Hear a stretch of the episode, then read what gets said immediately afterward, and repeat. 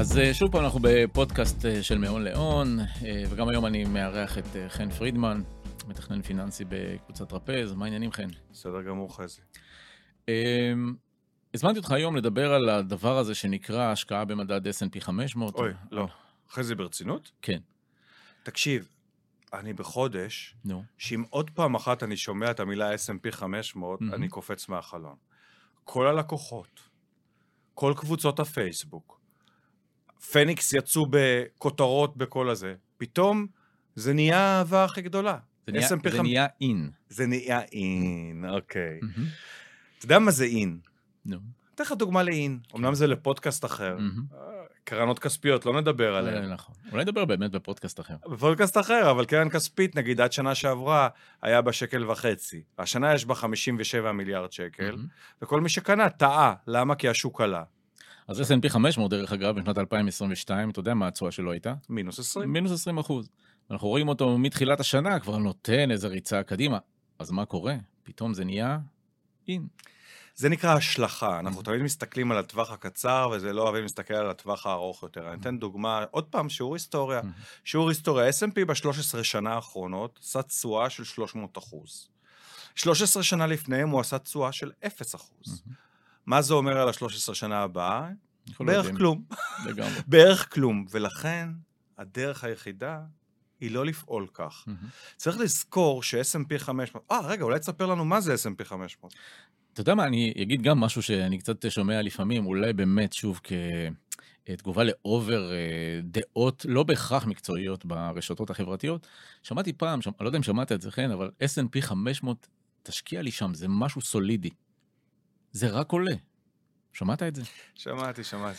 אז אני רוצה להגיד ככה, קודם כל צריך להכיר, מדד S&P 500 זה באמת אולי המדד הכי מוכר היום, 500 חברות ענק בשוק האמריקאי, אבל גם חברות שהן בכלל גלובליות. אה, ולפעמים טועים אה, לטעות ולחשוב שבאמת המדד הזה מפזר במשקל שווה את השינויים אה, במחירי המניות בכל המדד. וכשאנחנו בעצם מסתכלים על המדד, וזה חלק מה... באמת לראות בזכוכית מגדלת מקצועית, במה אתה באמת משקיע, אז אנחנו רואים היום שבערך שישה, שבעה, אולי שמונה אחוז מחברות הענק שמובילות את המדד הזה, בעצם תופסות משקל של כמעט 30 אחוז. מה זה אומר?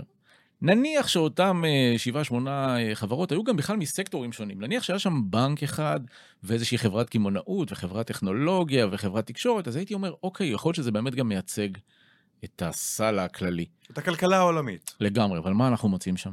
אנחנו מוצאים שם חברות כמו אפל ואמזון ונטפליקס וטסלה. לא, נטפליקס לא, פייסבוק. נטפליקס אני חושב שהיא אולי בעשרה הראשונה, אני לא רוצה לטעות. אבל אנחנו בעצם רואים קבוצה אה, מאוד גדולה של חברות שהן בכלל בתחום של הטכנולוגיה, סטרימינג, אה, דיגיטציה וכולי, ובעצם אנחנו רואים, אנחנו רואים אה, מציאות שאם העולם הזה הוא עולם ששווה להשקיע בו, למשל, כשהריביות הן נמוכות. או. או. אז בעצם כל הקבוצה הזאת נותנת איזשהו בוסט מצוין למדד. אבל כשהריביות עולות, ואנחנו ראינו את זה בשנת 2022, ריבית שעולה נורא מהר, והחברות האלה בעצם נשענות מן הסתם גם על uh, הון זר, הם חטפו וחטפו uh, בגדול. וסתם נתון uh, אחר, שנת 2022, כשה snp ירד בערך ב-20%, אפשר להגיד שמדד תל אביב 125 פה בארץ כמעט ולא השתנה. נכון. מה שאומר שכשאתה משקיע, אתה צריך להבין קודם כל במה אתה משקיע, ואם יש לו שם נורא יפה או היסטוריה נורא אה, ארוכה, אה, לא תמיד צריך להשקיע, אבל רק בו. צריך להבין, אבל אני חושב שמילת הקסם היא אולי פיזור. תראה, מילת הקסם, מעבר לפיזור, שחד משמעית זה נכון, כי אפשר להגיד שה-S&P 500 הוא מפוזר, כי יש 500 מניות, אבל כמו שאמרת, שש מניות, mm-hmm. מניה אחת, שש מניות, mm-hmm. תופסות כמעט 30% מהמדד, שכל השש באותם סקטור.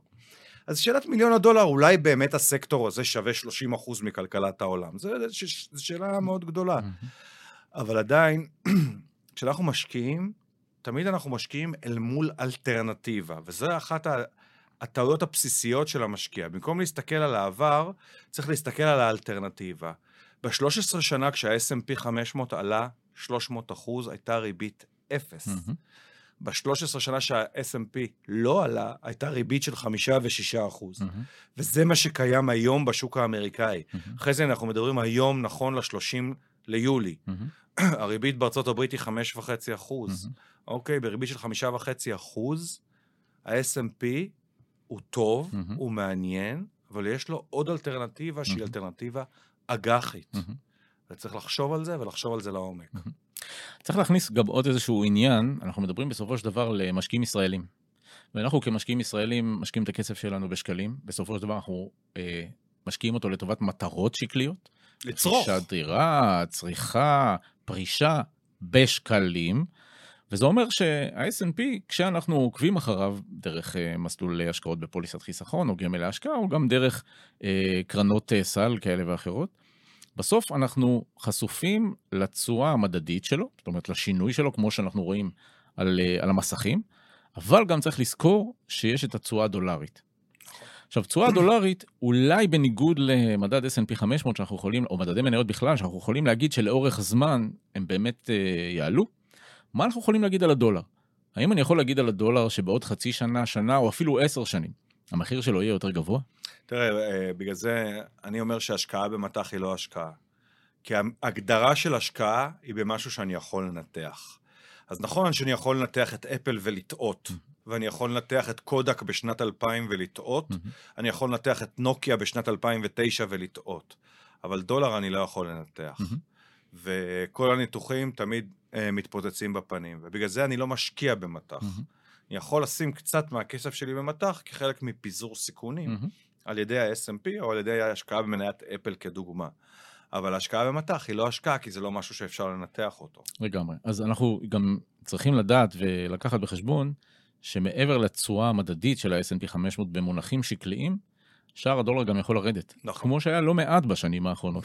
ב-20 שער הדולר האחר- הנמוך האחרון שאנחנו מכירים זה שער דולר של 3.15, אם אתה זוכר, וזו הייתה ירידה של כמעט 15 או 18 אחוז ברצף של שלוש שנים.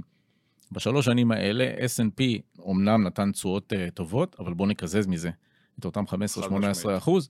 כי אם אני בסופו של דבר אה, בונה תיק השקעות עבור אה, לקוח שלי, שבסוף המטרה שלו היא מטרה שקלית, ריאלית, פה בישראל, אני לא יכול להמר על הדולר, וזה כמובן, במסגרת הפיזור של הקצאת הנכסים בתוך התיק, זה בסדר שתהיה חשיפה מטבעית, אוקיי?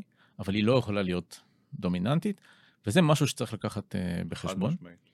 אה, אגב, יש עוד איזשהו ניואנס קטן, אה, לעומת מדדים אחרים.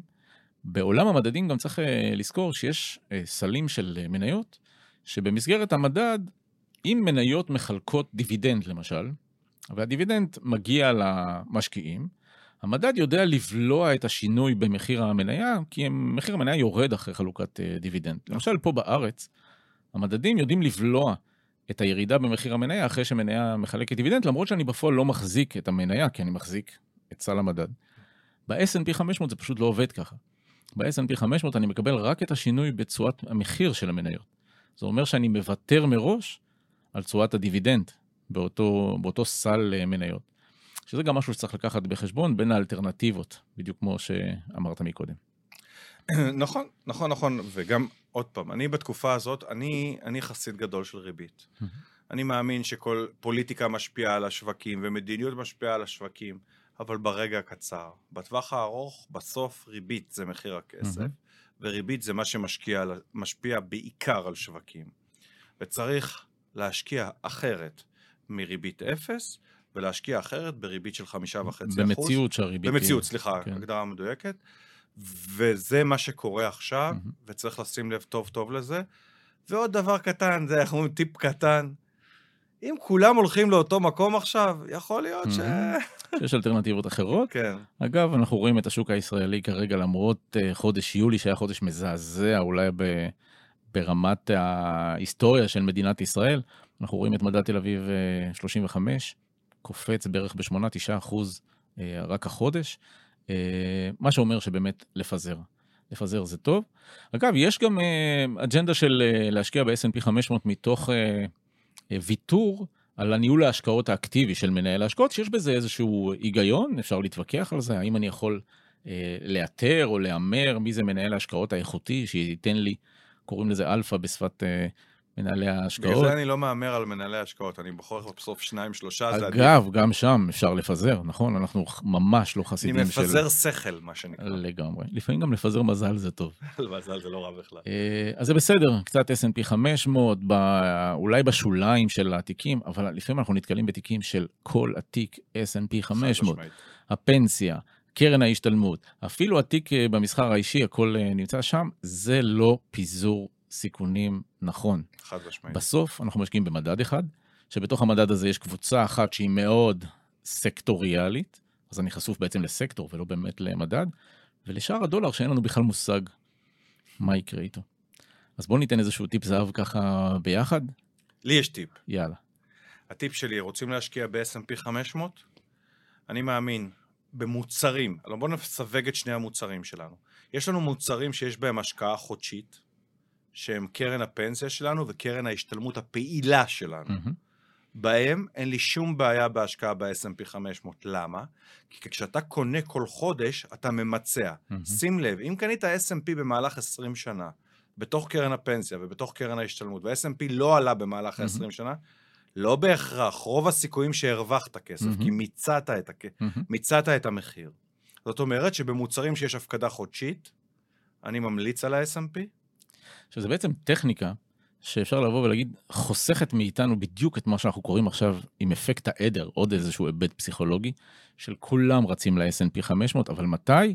אחרי שכבר מזמן הוא בכותרות, אחרי מזמן שכבר קראנו שהוא יצא מהשוק הדובי שלו וכבר עלה ב-20%, דווקא מי שדבק או התמיד, ואגב, התמדה בהשקעות זה איזשהו פודקאסט אחר שאנחנו כן. הולכים לעשות, מי שהתמיד דווקא להמשיך לרכוש את ה-S&P 500 בשנת 2022, בעצם קנה אותו במחיר יותר נמוך ויותר נמוך ויותר. נמוך, ועכשיו הוא נהנה בעצם הוא מהתשואה מרוויח את הזאת. הסייקלים. ואם יש לך השקעה, זאת אומרת, נגיד סתם דוגמא, דיברנו על קרן השתלמות, אז זה קל לדבר. אם יש לי קרן השתלמות פעילה עם הפקדות חודשיות, לא אכפת לי S&P. אבל אם יש לי קרן הפקדות השתלמות שצברתי בה איזה סכום של. כסף, והיא כרגע לא פעילה, לא מפקידים אליה עוד, מסלולים הכלליים בעיניי הם. עדיפים, זה האני מאמין. שהמציאות היא של אה, שיעור ריבית כבר כן, של אה, רק מעל חזי, 5%. תדגיש, אנחנו רואים, הפודקאסט מוקלט ב-30 לשביעי נכון, 2023, לגמרי. כי יכול להיות שיראו אותו בעוד שנתיים, נכון. שלוש, והדעה שלנו תהיה שונה.